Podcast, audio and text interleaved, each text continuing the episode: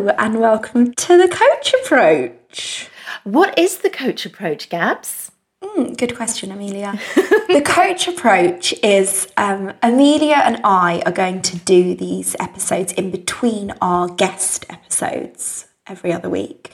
And we are using them as an opportunity to talk about something that is coming up for us in our coaching practices, a theme we've seen emerging uh, with guests, or a chance to answer some questions that you guys have got about pivoting in your life.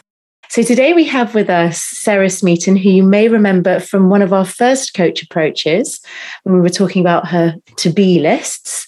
Uh, Sarah is a professional certified coach and facilitator. And she's got a group program called Ignite Midlife, and it helps midlife women chart their own course. And she's been a phenomenal friend of mine since we certified as coaches together all those years ago. Welcome to the podcast, Sarah. Great to be back. Welcome back. Returning Coach Approach alumni.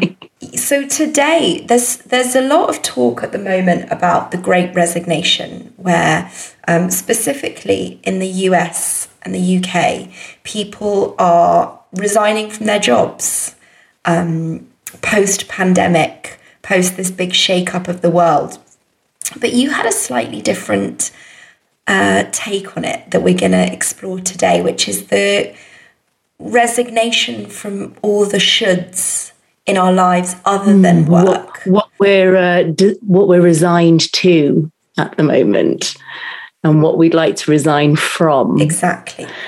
So basically, that this idea, this thing that's happening, this great resignation, which is mainly happening in the U.S. and the U.K. I believe. Mm. It's coming in Canada, I think, but it's not quite hit us. Mm-hmm. Has been people quitting their jobs, and mainly, I think, in the retail and hospitality and food industries, from what I'm understanding. And it made me think about what it means to resign and where else I see resignations or, or uh, where else I see this kind of reevaluation. And so, like the, the components that I'm seeing in it are people questioning the way it's always been, the shoulds, what you know, what they're expected to do and be, and how you know where they're expected to be. Because I think a lot of people are saying, "Oh, okay, more is possible than I imagined before this pandemic, and I'm not going back to how it should be." And that they're connecting with this new possibility. And that helps them create a boundary and a non negotiable that they are then communicating. And in this way, it's a form of a resignation, but it doesn't always have to be a resignation. But whatever it is, when you start taking care of yourself in this new way, that equals power. That's where, because now the power is in the hands of all these employees, right? Like people now, they have negotiating power with companies and with employers. So it's like, how does how have we started questioning the status quo, the shoulds, the expectations in all areas of our lives? And, you know, I really don't need to focus this on work at all because the majority of my clients are not in those industries and have not resigned, but they are resigning from other things. They're resigning from toxic ways of being. They're resigning from, um, you know, things that they have assumed that they would always do or be, and now they're not. So I, I don't know. I just thought there was something really interesting in this. That is really interesting because it's like everyone's talking about the great resignation of work, but actually, what's the impact in other areas of life that people are now saying, I don't want to X, Y, and Z? What are those X, Y, and Zs? I think there's a, like there's a number of things. I think a lot of it is how we are in our families, the roles that we've taken on. You know, I because I work with mid, mainly midlife women, I'm I'm dealing with a demographic that has, um, to generalize, really put themselves last on the list for decades and have been doing all this caretaking. And I think many people are resigning from that role, that they've outgrown it anyway because they've got older children or they you know they don't really need to be doing what they were doing. So there's been a huge reevaluation of expectations that come i think some somewhat from inside ourselves but that were never really ours to begin with that were put upon us by society or by our the people who've raised us or our culture, and then also what others expect of us because we've done that for so long. So I think that's one of the big places that I've seen is in family systems and also in um, how we treat our, our relationships with ourselves. You know, those are two big places where I'm seeing a resignation from old ways. One of the angles I wanted to ask you about, Sarah, you work with midlife, which mm-hmm. feels like something happens in these people's lives and then they're like, shit, this is the middle of my life. Is this what I want? And I'm going to start making changes. And this pandemic similar, right? That like catalyst. Totally. Yes. I think, you know, the, the old definition of a midlife crisis is kind of what everyone has been through in the last two years. it's been a huge right. shaking whatever up. age. yeah, whatever yeah. age, because it's been a huge shaking up of who am I? What brings me joy? What am I living for? What am I, how do I want to spend my time? And I think the how do I want to spend my time is the key mm. because yeah. that midlife awakening is really the awareness that time is not infinite, that we, you know, are drawing closer perhaps to the second half of our lives or, or maybe well into it. And the pandemic, I think, had that similar feeling like, wow, this is all really uncertain and unpredictable, and I don't know how long I'll be here. So, both of those experiences, I think, accelerate that question of, so what's next for me? What do I really want to be doing? What would be meaningful? I always remember the question that would have everyone like immediately go ah! in all in we all trained at the set we all trained at CTI didn't we but every time anyone would just like mic drop this question what are you tolerating right now yeah. it's like oh, boom, fuck, yes. what am I tolerating right now? And I feel like that's so relevant to this conversation because yes. we resign from what we don't want to tolerate anymore, whether that's work or a relationship or a way of being. It's like, yeah, we tolerate a lot of shit, actually. Well, and I, I think part of the trick of that is we don't even know we're tolerating it. Yeah. So, like pre pandemic, we didn't even know we were living mm. in that tolerating space. And then it shifts and it's like, oh, okay, hold on. So, I don't actually maybe have to do all these things. And what impact does that have on me? And maybe I was tolerating more discomfort or, you know, in some cases, toxic you know, or even abuse, like, you know, in the worst cases. Mm. Um, I don't have to do that anymore and, and how free that feels. Mm. Yeah. I think it's a very unique situation where you almost, everything that was a given is taken away and then you rebuild. So you decide what you're rebuilding and what you're bringing in. And, you know, for me personally, I think I never want to have to commute into central London every day. I don't want to go and work in a workspace. I like all these things that I think I used to. I don't want to get up each day at 6 a.m. I just don't want to. I don't know why I did that. it was stupid. well, and per- and permission to let that change. Like you know, I think there was a rigidity that was there for a lot of people before that has changed because we've had to be so flexible and go with the flow. And it's like, okay, so maybe I don't have to be quite so stringent on myself all the time. And I've seen a self kindness come in uh, in myself. Like, okay, you're living through a pandemic. Like, what's the best that we can do here? What do we need? Versus this kind of drive to you know be productive or drive to improve myself or you know really trying to get myself to stay in a certain way that uh, in the end i think wasn't very healthy so that's one of the things i've resigned from is like mm-hmm. a really rigid rigid following of rules that i created for myself that were super arbitrary i notice in myself before the pandemic, I was someone who always felt I need to see this person to be a good friend. I need to maintain these friendships. I need to, you know, I haven't seen them for three weeks. What does this mean? Um, and obviously, that all got flipped on its head. And now I notice it coming back in already. Mm. This idea that, oh, I could see people more, right. and I'm not. And then right. you need to own the decision. You can't kind of like um, say, "Oh, it's COVID." Right. Outsource that's it. right. yes, that's so true. And how do we stay? How do we hold on to it? How do we hold on to the things we want to change? How do we hold on to the things we want to change? Well, I think I think part of it is if we go back to that framework that you know we talked about at the beginning, like questioning the way it's always been, connecting with what's possible, creating the boundaries and the non negotiables, and then communicating those. I think that's how we do it. It's like just keep coming back to what is possible, what do I need, and how will I communicate that to other people. So, you know, it's like I've had people who want to Zoom with me on the weekend, and I just can't, I cannot open my Zoom on the weekend. I just can't do it.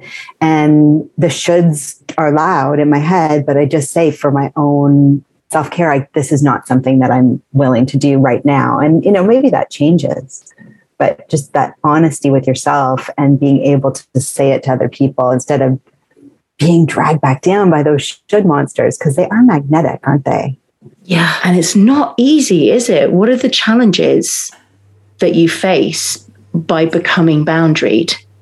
Well, listen, I mean, there's Less nothing resigned, harder. There's nothing harder than resigning something because, you know, to actually resign, you have to clearly communicate the boundary. The boundary is, I will no longer be coming into this job. Right? You'll have, and you know, and th- there's nothing really harder than that because it's so black and white. There's no wiggle room. There's no, um, I probably maybe wouldn't want to. Uh, uh, I'm just going to about Christmas time.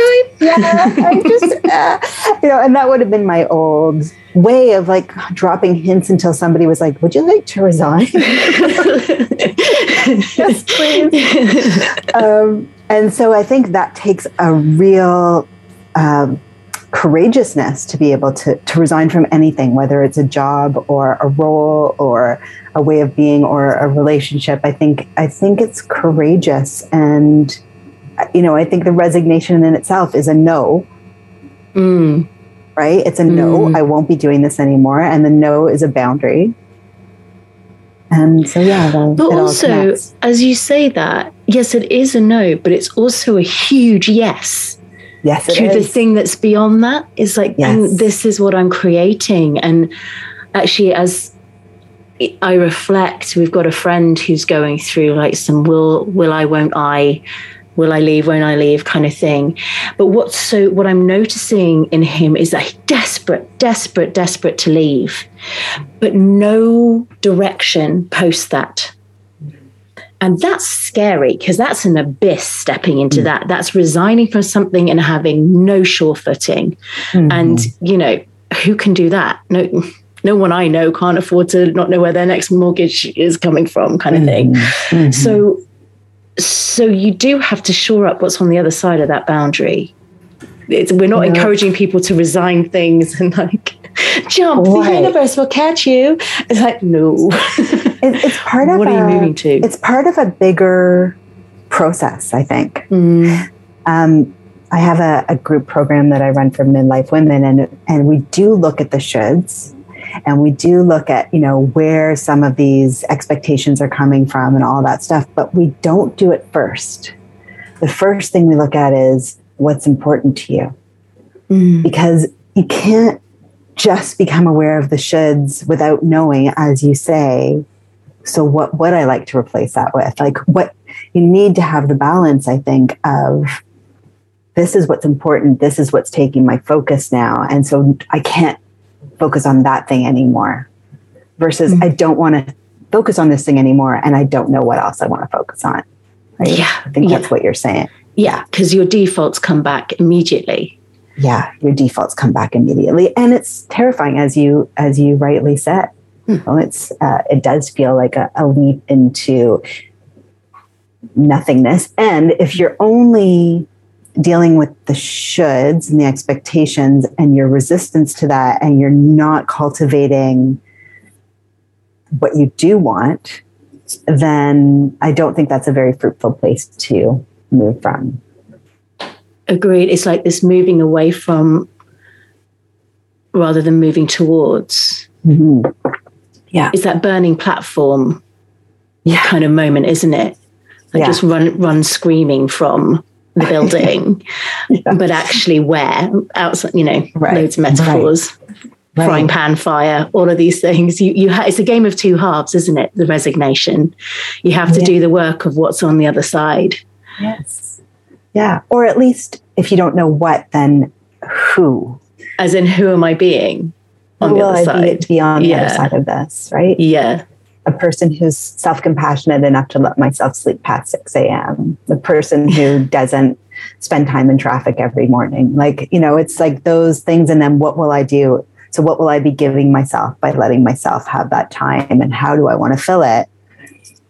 I, I- I think those are, are interesting questions that the pandemic has raised for a lot of people. I wonder if there's some questions we could give to people listening that they might ask themselves at the moment to see if there are things they might want to resign hmm. from. Well, of course, Amelia's question from earlier, what am I tolerating, is probably a good place to start. So, where am I resentful? When do I feel resentful? Is such a good way into A, where you need a boundary, where you need to take care of yourself, but also what's important. Right? yeah, huge. So I think that's a, a very good place to start uh, for the people listening um, to look at where they are feeling some resentment to others or what they are resenting. Like, I resent this commute. Right? Mm. It's like, what? Why do I resent it? What is it about it? What is there something that could make it less painful? Right? Like maybe it's not that you have to say no to the whole entire thing, but maybe there's things you could do to to change it that would help you be in a different relationship with it. And then the second question is, who do I envy? No. ooh, Who do I envy? mic drop. Yes. Great one. Yeah, because that one also shows you what you want, Mhm. shows you what might be important to you, and can help you navigate where you might want to put some boundaries. If I'm envious of the person who never has to commute, Mm. that tells me something about what's important to me. So, yeah, I think those are two great ones, and and um, certainly Brene Brown talks about both of those in her work all the time Yeah. and and the resentment one um, in my work i often find it as a way into self-care I was going to highly recommend that anyone listening, look, we've all got this book, we've all got Brene Brown's new book, uh, Yes. Atlas of the Heart, and it is about articulating emotions and how shockingly bad we are at it. and that there are 87 to choose from. And it really is a kind of eye opener, punch in the gut, head spinner of a book. And if you're brave enough, go get a copy and dive in because it basically answers the, the dive into that book and then go back to the questions Sarah's just asked us yes and start Yes. from there. And if we revisit your second question there, who do I envy? yes Envy and jealousy, very different things. We usually say jealous, but actually we mean envy. Yes And jealous yes. is a very different, probably, if I dare say, a bit of an uglier. The, the, Ah. what we think envy is so it it really Right. does untangle it of course Yes. it needs everyone to bloody read it so that we can all speak the same language it's true I have given about 20 copies uh, over you? Christmas. Yeah. Yeah. this is why Amelia sent it to everyone she Yeah, knows. She's I like, mean, speak my just- language. it's such a bible it's really a beautiful piece of work It really it's is. incredible the other person who talks about envy being a constructive emotion is Gretchen Rubin, um, Yeah. the the happier lady, and she talks about that too as a way to figure out what you might want to do next. Um, I, I think it's really quite genius.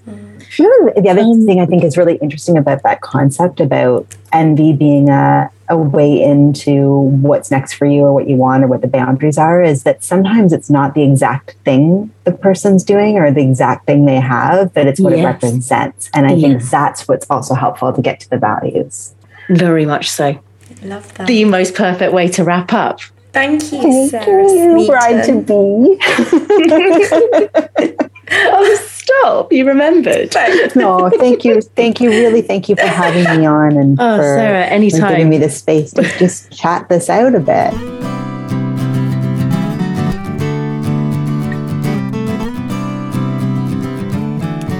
Thank you for listening to Pivot Points. Thank you also to our incredible producer, Rob Sell, and our ever so amazing social media manager, Rachel Lepley from Limitless You. You can get a hold of us at info at pivotpointscoaching.co.uk. You can see us on Instagram at Pivot Points Coaching, Twitter on Pivot Points One, and LinkedIn Pivot Points Coaching. We look forward to hearing from you. Please like and subscribe and get in touch.